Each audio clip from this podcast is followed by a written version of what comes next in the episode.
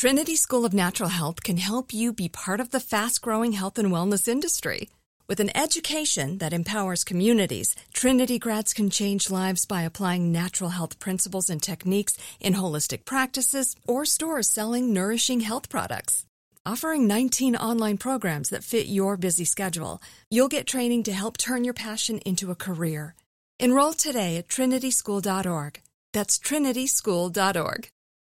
When you buy Kroger brand products, you feel like you're winning. That's because they offer proven quality at lower than low prices. In fact, we guarantee that you and your family will love how Kroger brand products taste, or you get your money back. So next time you're shopping for the family, look for delicious Kroger brand products because they'll make you all feel like you're winning. Shop now, in store, or online. Kroger, fresh for everyone. The views and opinions expressed in this podcast are solely those of the podcast author or individuals participating in the podcast and do not represent those of iHeartMedia, Tenderfoot TV, or their employees. This podcast also contains subject matter which may not be suitable for everyone. Listener discretion is advised.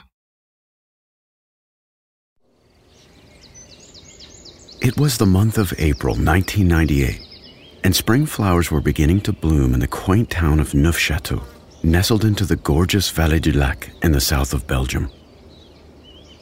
It's an area where people come to get away and enjoy the fruits of nature with hiking trails along flowing streams leading from one flowery village to the next. It seems like a very strange place to hold Belgium's most hated criminal, but his original arrest was linked to the disappearance of Letitia Delhez from the nearby village of Bertrix, and Neufchâteau had jurisdiction over the case.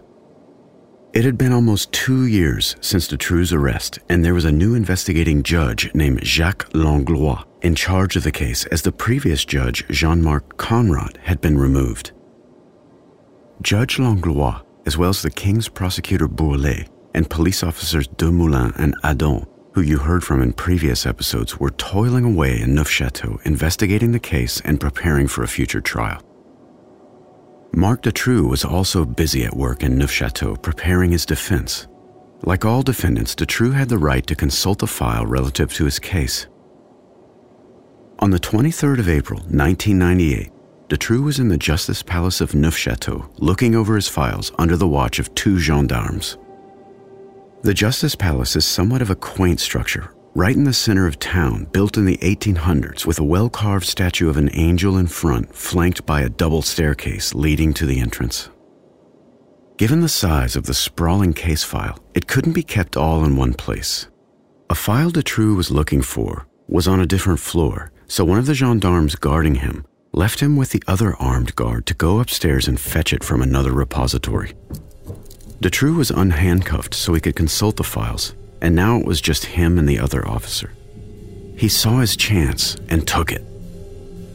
He lurched at the unexpecting officer with a hard punch and went straight for his gun. It worked. Suddenly, the tables had turned drastically. Dutroux was hands free behind an unlocked door and armed with a 9mm service revolver. He bolted out the door and flew down the inside stairs. Suddenly finding himself face to face with the deputy crown prosecutor. Without hesitation, he pointed the gun straight at the prosecutor's head while continuing his escape. It wasn't long before he burst out of the large public entrance into the bright light of day. He hid behind a wall nearby to catch his breath and saw a woman stopped in her car nearby. Without hesitation, he pounced and brutally carjacked her at gunpoint. Now he had wheels and was speeding out of Neufchâteau into the thick surrounding forest. Dutroux had just achieved the impossible. Belgium's most notorious criminal had escaped.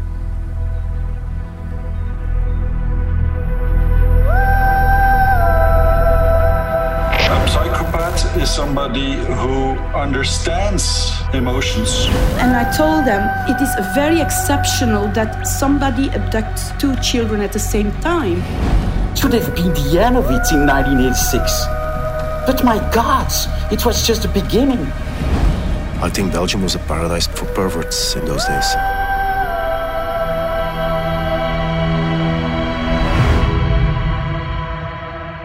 Welcome to Le Monstre. I'm your host, Matt Graves. C'est la stupéfaction dans l'hémicycle de la Chambre du tout. C'est la personne qui ne pouvait pas s'échapper. Pendant ce temps-là, Marc Dutroux, lui, roule vers le Luxembourg. Il parcourra une dizaine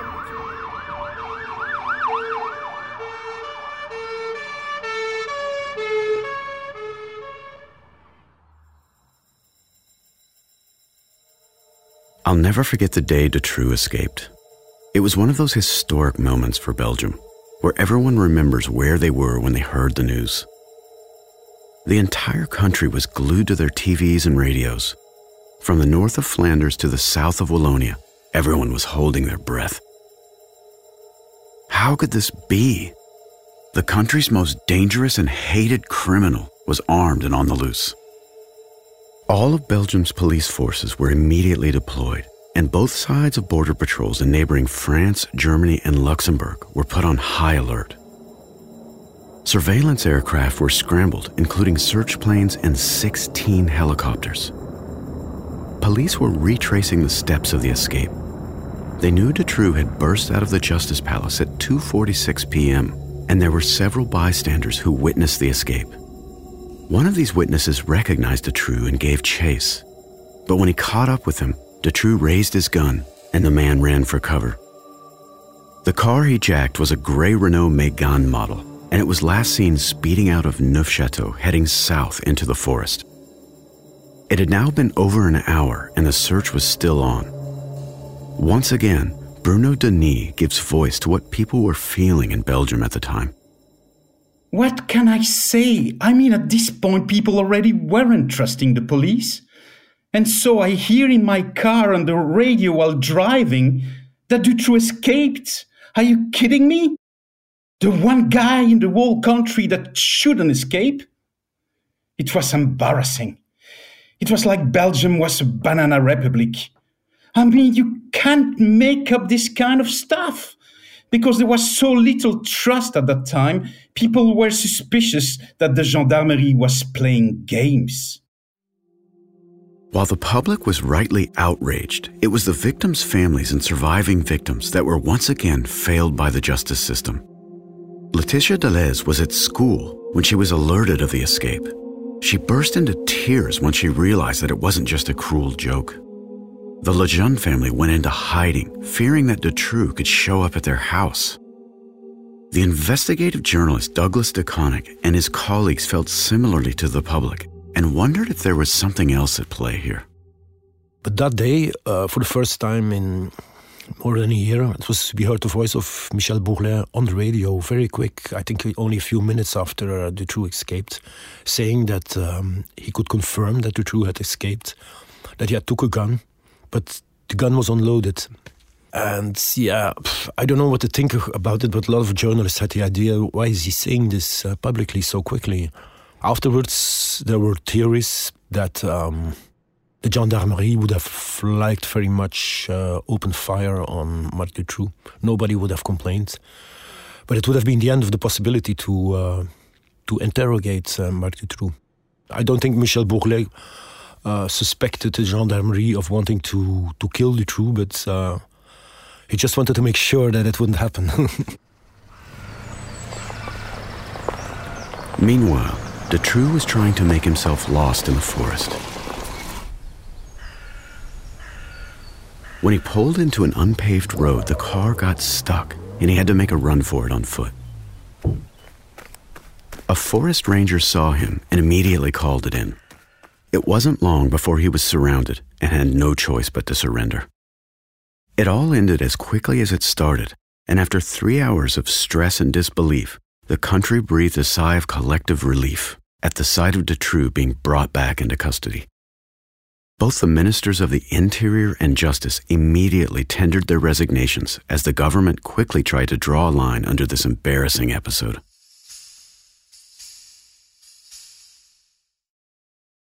Trinity School of Natural Health can help you be part of the fast growing health and wellness industry. With an education that empowers communities, Trinity grads can change lives by applying natural health principles and techniques in holistic practices or stores selling nourishing health products. Offering 19 online programs that fit your busy schedule, you'll get training to help turn your passion into a career. Enroll today at trinityschool.org. That's trinityschool.org.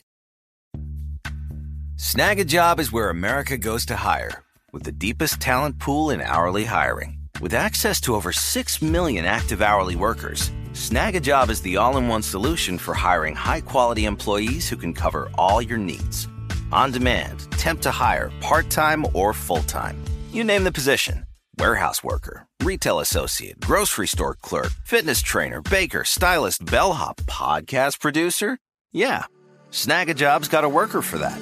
With our easy to use platform, you're able to seamlessly post and fill available positions quickly with a dedicated customer support team to provide all the help you need along the way. Kind of nice knowing you have a talent pool like that in your own backyard, right? Snagajob is the partner you need to keep your business running smoothly. So visit snagajob.com or text snag to 242424 to talk to an expert. Snagajob.com, where America goes to hire.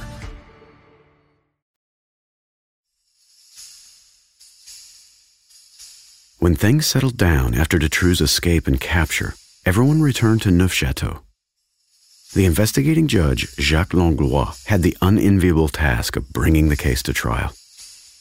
The French and Belgian judicial systems are very different to what we're used to in the Anglo American world. An investigating judge replaces the function of a grand jury, ultimately deciding if there's sufficient evidence of guilt to warrant a trial. He or she wields considerable powers, including the issuing of warrants, seizing of evidence, and whether or not to take the case forward. In the end, an investigating judge really determines who is being charged and the overall shape of the trial.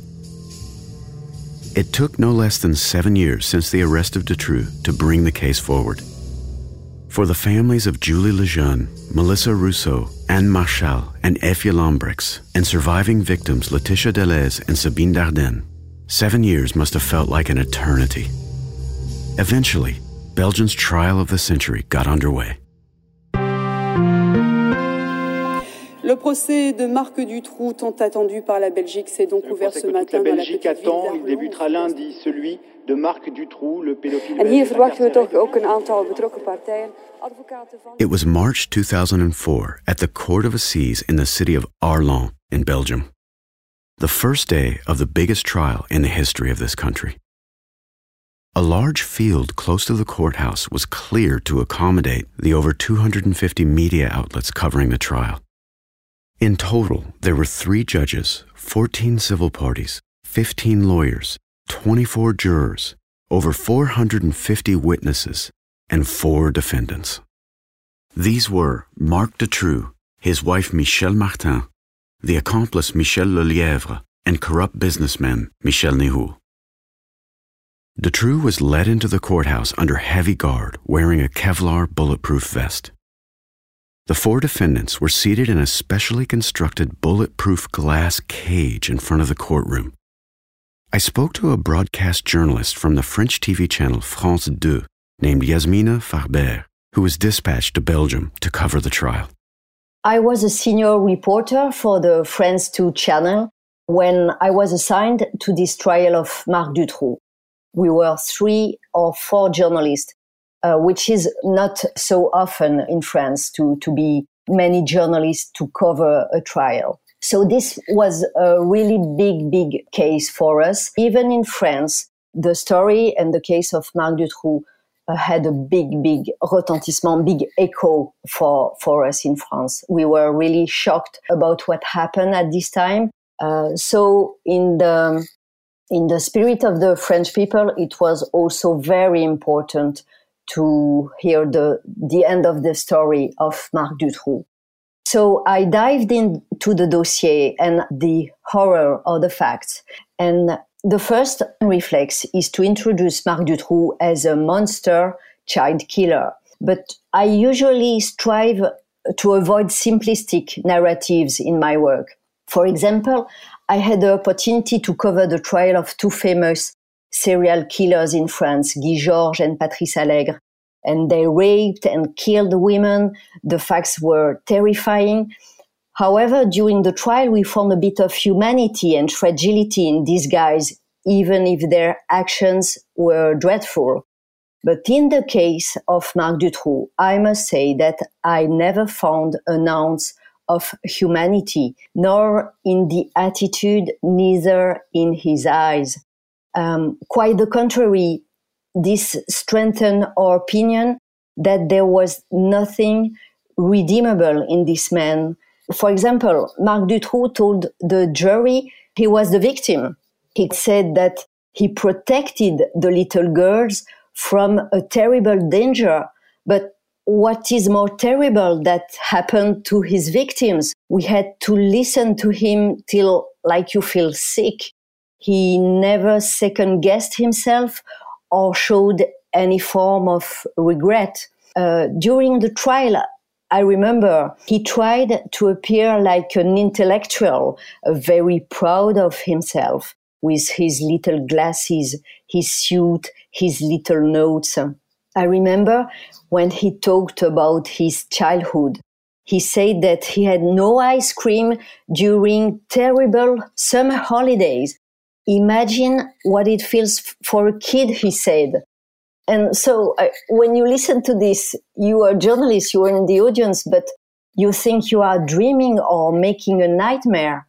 So that's the, the memories I have of this guy behind uh, this window, very quiet and very calm. And even, you know, that he fell asleep the first day of the trial. So that was really crazy. And really, I was struck by the dignity of the parents and the families. Really, you had to keep your, your calm because he was just unbearable.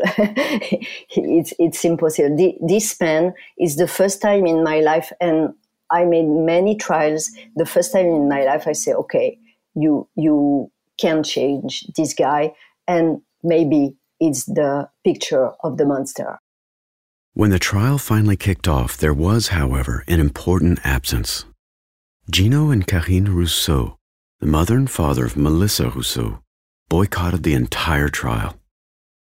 They never accepted how the previous investigating Judge Connerotte had been removed from the case and were unhappy with how his replacement, Judge Langlois, had put together the trial. In an open letter published by the national newspaper Le Soir, they wrote, quote, because of the limited scope of police investigations and forensic examination, we do not know all of the truth about the tragic end of Julie and Melissa, the exact circumstances of their abduction, and the possible and not yet revealed complicities from which Dutroux and his associates could have benefited. Unquote. I asked the investigative journalist Douglas De Coninck about the Russo's decision to boycott the trial. Well, there were, from their point of view and from a right point of view, there were too many unanswered questions. They had been arguing with the team of Jacques Langlois for years, having all kind of questions that every normal person would have had. I think uh, going from Hotel Brazil, the, the, place where Julie and Melissa were kidnapped, where Jacques Langlois uh, failed to prove to make his point, because during a trial, jurors have the right to, to ask questions. And day after day, it was the jury that was leading the debates. That was very strange for us because they asked the right questions. I remember this one lady, number 12, it was the last of the, there are 12 jurors. She did this in a very neutral way and a very polite way. She, she took over the role that the Russos might have played in this um, trial. So, for example, the location where Julie and Melissa were kidnapped may seem a detail, but it isn't because um, most people who know the, the investigation say that they have been kidnapped on the motorway in Grâce-Hollogne. There are a lot of witnesses talking about the red Ford Fiesta. That's what the Russos think as well.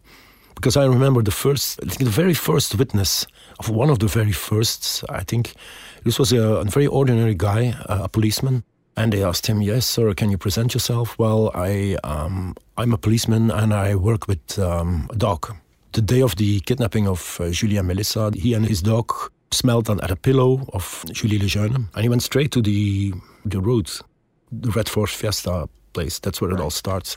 And then Langlois, a few days later, appeared with, um, it was very new in those days, but he, he brought in, in a PowerPoint with thousands of slides, just to trying to prove that no, no, no, the dog was wrong. Um, his, uh, he had found an old 90 year old lady who was uh, sitting behind her a window. She would have seen the kidnapping.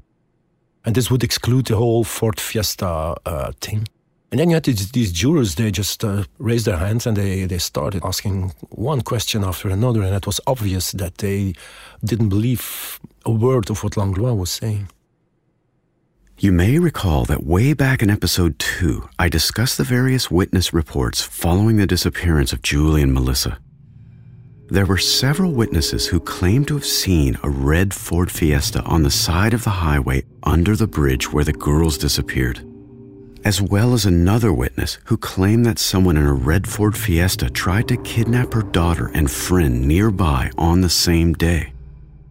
There was also another witness statement that conflicted with these sightings. An elderly woman named Marie Louise Henroth, who thought she saw the girls get into a dark car on one of the side roads near the highway. The point here is that Judge Langlois decided to go with the elderly woman's version of events for the reconstitution of the girl's disappearance and subsequent investigations, and therefore didn't pursue the red Ford Fiesta. Not exploring the red Ford Fiesta was significant and downplayed the possible existence of other parties. While the Russos were not at the trial, surviving victims Sabine Dardenne and Letitia Delhez were in attendance. The media scrum went into a frenzy when they entered the courtroom. When Sabine Dardenne took to the stand, she was very different from the 12 year old girl we saw rescued from Dutroux' House of Horrors back in 1996. At 21, Sabine entered the courtroom with confidence. She faced her tormentor directly and spoke with courage and determination. Journalist Yasmina Farber brings us back to the scene. We all remember the pictures of the liberation of Sabine Dardenne and Laetitia Delhez and Sabine crying in the arms of her parents and saying, I missed you so much. So the testimony of the survivors is always a high point in a trial because it puts the accused facing his acts. The death people can talk, the survivors are their voices. Sabine faced this severe test with such a dignity, such a bravery. She knew that when she entered the court, she would face Dutroux. So she decided to look him in the eyes to get rid of this problem and stress. She described Marc Dutroux like a perverse, like a madman. She told that Marc Dutroux was saying to her every day, You are my wife. You are my new wife. She also remembered his arrogance. He was so proud, for example, to say that he built the fireplace. He was proud of everything. I was really, really shocked when she told us, Dutroux told this little girl of 12 years old that her parents didn't want to pay the ransom and that he protected Sabine from people who wanted to harm her. Sabine, in the dungeon, she wrote letters. So Dutroux took the letters and of course never sent them. So he really was a perverse and he tortured this little girl. It was a moral torture more than a physical torture also because she was raped also every day. So this was really disgusting. Michelle Martin, uh, the, the wife of Marc Dutroux said, said she was sorry, but Sabine said that she, she couldn't forgive because Michelle Martin knew everything. She saw them, she saw the girls, and she saw the girls going down, going up in the rooms, and going down and going up. So she couldn't forgive Michelle Martin. I've spoken with many people who experienced this trial firsthand, and every single one of them was in agreement that there was one particular event that marked them for life. It was the out of court visit of the actual dungeon in Dutroux' house in Marcinelle, where jurors, lawyers, journalists, and family members got to see the horror of this place firsthand, and victims Sabine and Letitia returned to the site of their appalling experience. Today, victims, parents, and members of the jury were given a guided tour around a family home now taken apart by detectives. It was the sight of the hidden dungeon that reduced most to tears. Locked in a tiny room, three feet by six feet, eight year olds Julie and Melissa starved to death. Julie's name is barely visible on the wall. Only a handful of journalists were allowed to participate in the visit of Dutroux' house. Douglas De Coninck was one of them. To me, the moments who, who marked me as a, uh, as a human being, of course, it would be the visit uh, of the, the cage in Marcinelle. This was, yeah, a feeling during two minutes because we only were let in a few minutes. Uh, in, in, couples, I was with uh, a journalist of um, La Libre Belgique. We were just two of us for two minutes in that cage, and it was the fear, the the feeling of uh, how do you say it? Experiencing by two minutes what what uh, Sabina, Letizia, and Mel- Julie and Melissa must have experienced. This uh, there's no words to describe it. Um, you can't even you can't stand up in that cage. I'm not very claustrophobic, but I was at that moment uh, in a very intense way. Again, French journalist Yasmina Farber. Side visits uh, during a trial are called in French transport de justice, and they are quite rare. Obviously, it's a key moment in a trial. Um, to go down these stairs, to get down into the dungeon of Marcinelle, was a journey to the bottom of hell. Judges, lawyers, survivors, members of the jury, journalists, could touch the horror with their eyes. And I remember the footages that I used for the news. The bus arriving and how Sabine looked at the exterior of the locations. And of course, because she only knew the inside of it. Facing up to personal horror, Sabine Dardenne and Letitia Delhez, young women returning to the house where they'd been held hostage as children. What happened inside this house shocked a nation and left four girls dead. Uh, the reaction of Laetitia Delhez, who is going out of the dungeon crying, c'est la merde. So it's shit, it's shit. The memories too much for Letitia. Merde. Reaching instinctively for Sabine, seeking comfort from their shared pain Together, they spent 86 days in Dutroux' dungeon. In contrast, Dutroux showed no emotion, boasting about how he'd built the cellar.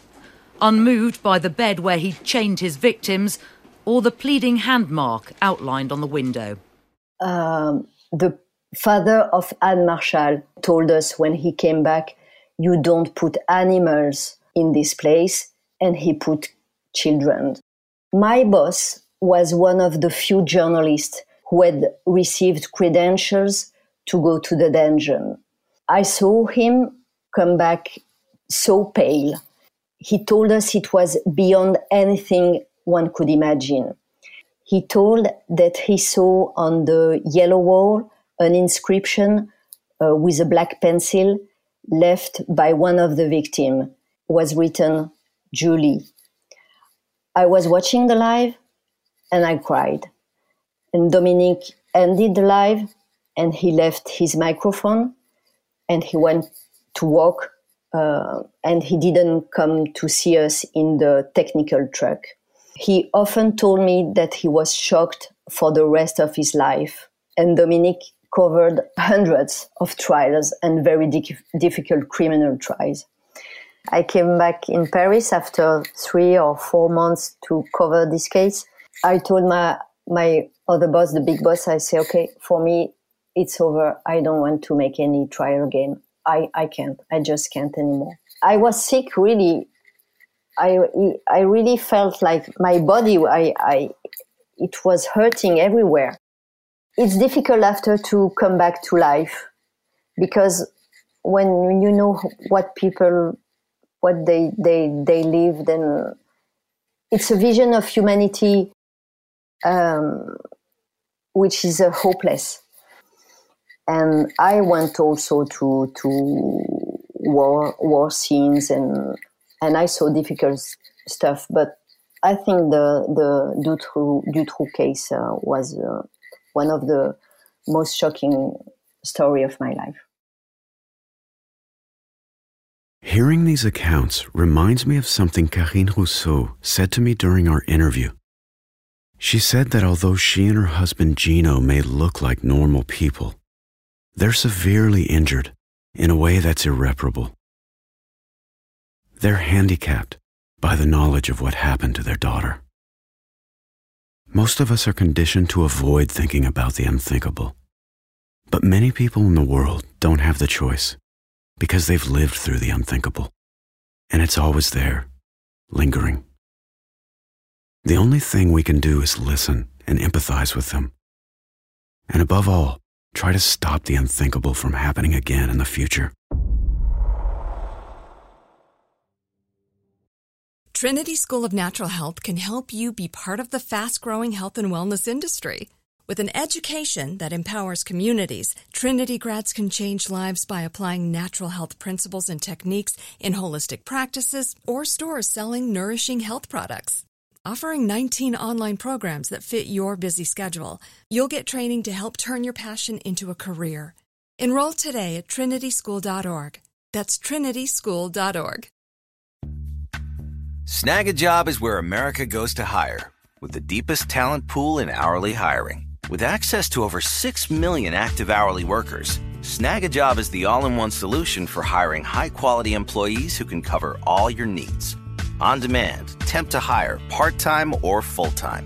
You name the position warehouse worker, retail associate, grocery store clerk, fitness trainer, baker, stylist, bellhop, podcast producer. Yeah, Snagajob's got a worker for that. With our easy to use platform, you're able to seamlessly post and fill available positions quickly with a dedicated customer support team to provide all the help you need along the way. Kind of nice knowing you have a talent pool like that in your own backyard, right? Snagajob is the partner you need to keep your business running smoothly. So visit snagajob.com or text snag to 242424 to talk to an expert. Snagajob.com, where America goes to hire. To a certain extent, the outcome for Dutroux at the trial was assured. The evidence was overwhelming. His wife Michelle Martin and accomplice Michel Lelièvre were also clearly heading to prison. The fate of Michel Nihoul, however, was less certain. Initial DNA testing did not match Nihoul. However, over 5,000 hairs were found in the basement where Julie and Melissa were held captive. Judge Langlois refused to have them tested despite the urging of Michel Bourlet. According to prosecutors, they didn't believe anyone else was involved. In fact, they were even accused of lying and saying that the hairs had been tested. At the end of the day, Nihoul would be pivotal because he represented a link to a possible wider network. Thus developed a deep schism between the judge Langlois, along with certain investigators, lawyers, and journalists on one side who wanted to focus exclusively on Dutroux and his direct accomplices, versus the prosecutor Bourlet, along with other investigators, lawyers, and journalists who wanted to dig into the question of a wider network. Still today, when discussing the affair, there are two camps. What they call in French the croyants or believers of a wider network versus the non croyants or non believers. The schism became so entrenched that it divided friendships, families, and even changed the course of careers of police, journalists, and magistrates. The lawyers of Laetitia Delhez took the lead in making the case against Nihoul and therefore opening the door to a possible wider network. The charge they needed to prove was that Nihoul was involved with the kidnapping of Laetitia Delhez. They started by reminding the court that shortly after being arrested, Dutroux's accomplice Michel Lelièvre said that both Nihoul and Dutroux wanted him to get involved with their human trafficking scheme. The plan had been to bring young women from Slovakia to Belgium, where Nihoul would place them in prostitution networks. From there, Letitia's lawyers drilled into the hard to ignore circumstantial evidence, namely, the frenzy of phone calls between Nihoul, Dutroux, and Lelièvre on the days leading up to, of, and just after Letitia's disappearance. The quote, payment of $15,000 worth of ecstasy pills from Nihoul to Lelièvre and Dutroux on the day after the kidnapping. And the testimony from Letitia herself that just after being kidnapped, she overheard a telephone conversation between Dutroux and a certain Jean Michel, where Dutroux had said, quote, It worked. Remember that Michel Nihoul was often also referred to as Jean Michel. You'll recall that after Dutroux and Nihoul were arrested back in 1996, there was a public call for any other witnesses to come forward with information. The people who came forward were called the X witnesses to protect their identities X1, X2, X3, and so forth. In the last episode, we covered the shocking testimony of one of these X witnesses named Regina Louf concerning Nihoul's direct involvement with her abuse as a child. On the side. I remember Jean Michel Nihoul as a very cruel man. He abused children in a very sadistic way.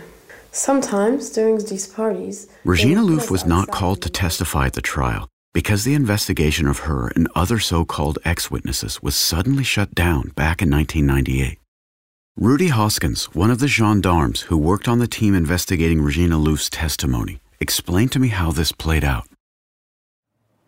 And uh, at a certain point in time, they started accusing us of being suggestive and, and, and stuff like that which was for me not the case. It was fact based, and also the interviews, we, everything was on tape. Everything was written down literally because we had people just writing every word literally down. So for us, there was no suggestivity. It was just asking questions and getting answers and putting it on paper. Um, and then at a certain point in time, they started accusing us. We were like suspended. And then they came with, they called it proof. We called it like forgery. And they changed the words. And then we said, hey guys, this is not good. What are they doing? Because this is not what we have written. And we still have that copy. Right. And that's not the same. And that's the one we signed, but that's not what we wrote. Right. And there were more of them. Remember, Rudy Hoskins and his team were originally brought in to investigate Regina Louf and other ex witnesses at the request of Judge Connerotte. When Judge Connerotte was removed from the case, a new judge named Jean Claude Van Espen was put in charge of the ex witnesses and he quickly moved to shut down the investigation. We wrote like a memo uh, from, to, the, to the judge, to Van Espen, to say, okay, that's what we sent you. Now we see this against us. What's happening? Tell us. We want to see you. We want to talk to you. And he refused to see us anymore because Van, Van Espen was a financial judge. And we used to work with him right. a lot Right. We were his preferred team. He was our preferred judge. And at a certain point, he didn't want to work with us anymore. He didn't believe us anymore, and he didn't want to receive us anymore. And also Van Espen, he was also the judge on the Championnaire case in '84 when he was a young judge. Right. Which was also a bit, yeah, a bit worrying. So the new judge, Van Espen, was the original judge who oversaw the horrific Champignon case in the 80s that Rudy and his team were now re-investigating which meant the judge would have to overturn his previous decisions and have his judgment questioned if the new investigation were to yield results. This was a clear conflict of interest. There's another important detail about Judge Van Espen that Rudy and his team didn't know at the time that he had a connection with Michel Nihoul.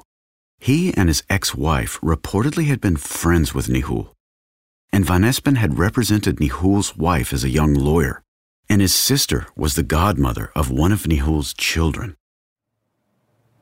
And then it started to getting worse, and so we were like suspended. We were put in a room without any cases anymore, without any work, and uh, we still we asked ourselves every day, why? What did we do wrong? Uh, we also got disciplinary proceedings against us. I, everything they could, they everything did. Everything they could throw at you. They could throw at us. Why? Why do you think they were doing that? That's a good question. We still ask ourselves that question. Did we came too close? Probably. Were there some things that uh, they didn't want us to dig up? Probably. Was it all true what he was saying? Probably not. Was it all true that the other X's were saying? Probably not. But some things were right. But what things that happened in that in that period were so strange. Um, I still remember driving home every evening and, and asking myself, are we followed or not? I slept with my gun under my pillow every night. Eh? Really? What the fuck did we do wrong? We just did our work. We checked facts, and now we're like the criminals of Belgium. All charges against Rudy and his team were eventually dropped, and they were completely cleared of any wrongdoing. But after the case was shut down, Regina Louf was almost totally discredited as an unstable fantasist who made the whole story up. The majority of Belgian press aligned with the police and judicial hierarchy to declare that Regina Louf was making it all up. In an interview on Belgium's national TV channel, Regina's parents were portrayed as a sweet old couple who were shocked and ashamed about the delusions of their fantasist daughter. They completely denied her claims that she was abused as a child by a family friend, despite actually having admitted that this was true to police and that they knowingly allowed the abuse to continue for several years. According to the psychologist who led the council of five psychiatrists to assess Regina on order of the judiciary, it was determined that Louf had certainly suffered severe and prolonged sexual abuse in her childhood, and that her testimony should be considered as credible. These shocking facts were reported by a small group of plucky journalists at the time. However, it was too late the media cycle had moved on. The case was closed and Regina Louf was not invited to testify at the trial in 2004. Her testimony may not have been needed to convict Dutroux, but she was another link that connected Michel Nihoul to a wider conspiracy. On June 22, 2004, the verdict came in the most reviled man in Belgium, Marc Dutroux, was convicted of kidnapping and holding six girls hostage and of torturing and killing four of them. The 12 member jury, who had tried the case in an army base for fear an attempt would be made on his life, had sat through three months of evidence, horrific details which will stay with them. They'd taken just three days to consider 243 counts against Dutroux and against his ex wife and two other alleged accomplices. Finally, Dutroux's fate was known. He was sentenced to the maximum, life in prison. His wife, Michelle Martin, received 30 years, and Lelièvre got 25 years. The crux of the case now centered on Michel Nihoul. The jury convicted him of drug charges related to the ecstasy trafficking, but they got stuck on the question of his involvement with the disappearance of Laetitia Delhez. Douglas De Coninck takes us back to this key moment. Mainly, the verdict in Belgium starts with uh, guilty, yes or no, and it's not just guilty of one crime. No, we divides the question in like uh, hundreds of sub questions, and we were there with your list and your number, and it was number one, yes, yes, yes, number two, yes, yes, yes. For maybe an hour, that just went on. And at a certain moment, we reached the moment where we had um, the accusation against Michel Nihoul being part of uh, kidnapping of Laetitia Delhez. That was like the main point. But there it was 5 7. That means that the jurors um, don't want to take a decision. Theoretically, they have voted, and seven have said guilty, five have, have said non guilty. And in that case, it, it's the, the president of the trial who must answer the, the question does he follow the majority or not? So, despite the 7 5 guilty vote, the president of the trial made the final call and decided that there wasn't enough evidence to convict Nihoul of involvement with the disappearance of Letitia Delhez. It's incredible how close Nihoul was to being convicted. But just a few weeks earlier, you had um, the lawyer of Michel Lelièvre. He was very close to the defense of Michel Nihoul. And during the trial, I had the impression that he was uh, working for Michel Nihoul, not for Lelièvre. And so what happens at a certain moment, um, there's a guy, it was juror number five. He was a butcher from a village near Arlon. And he asked a question but his, his, the lawyer of Lelièvre said uh, in his question, he has used this word, which means that he already has an opinion about the guilt of my client. And in that case, if you do that as a juror, they, uh, they send you away. Us as reporters, we were always, no, he didn't say that word. He, he didn't. And also these jurors as well were saying, well, what's happening here? And uh, he's just inventing. Because they were warned not to ask leading questions. But this guy, this juror number five, he starts panicking and he takes his hand makes the form of a, of a gun. So juror number five made the sign of a gun with his hand in a way to say, shoot me now, which was an obvious no no in the world of jury behavior. That was the point when he had to be sent away, not because of the words he used, because of his stupid reaction. And afterwards, after the 5 7 verdict, uh, all these jurors were in the bar where we, as journalists, had, had spent four months uh, having lunch, drinking beers. So we approached them and he said, Hi, uh, oh, yeah. We, we said, We are not allowed to talk to jurors, but everybody knows it happens. And they all said the same thing. Uh, Nihoul has been saved by sending away number five because number 13, who replaced him, she was the one she hadn't followed uh, the trial that much, and it was her vo vote that decided that Michel Nihoul did not kidnap uh, Laetitia Delhez. More than one juror said if the butcher would have been there, it would have been 8 4. And 8 4 is, is guilty. By the skin of his teeth, Nihoul avoided being convicted of involvement with the kidnappings, thus officially closing the door on the question of a wider network.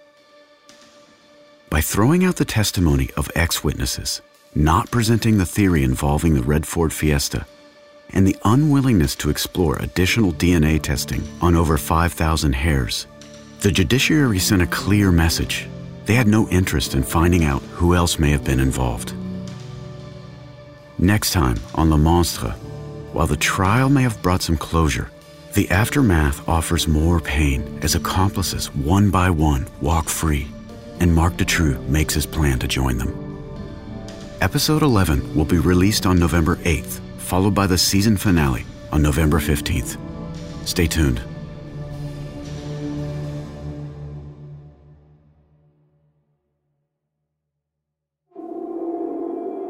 Le Monstre is a production of Tenderfoot TV and iHeartRadio.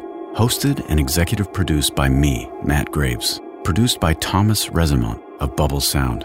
Donald Albright and Payne Lindsay are executive producers on the behalf of Tenderfoot TV, with producer Makeup and Vanity Set.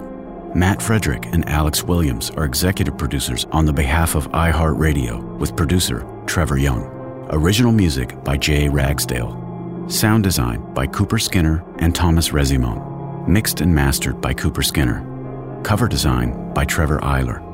Le Monstre includes archival audio from Sonuma RTBF archives and CNN archives.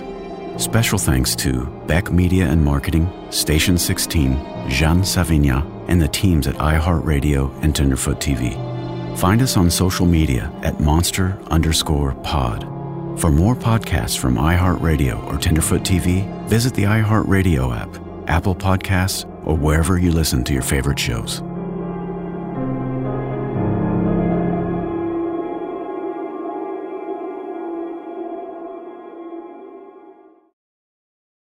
Trinity School of Natural Health can help you be part of the fast growing health and wellness industry. With an education that empowers communities, Trinity grads can change lives by applying natural health principles and techniques in holistic practices or stores selling nourishing health products. Offering 19 online programs that fit your busy schedule, you'll get training to help turn your passion into a career. Enroll today at trinityschool.org. That's trinityschool.org.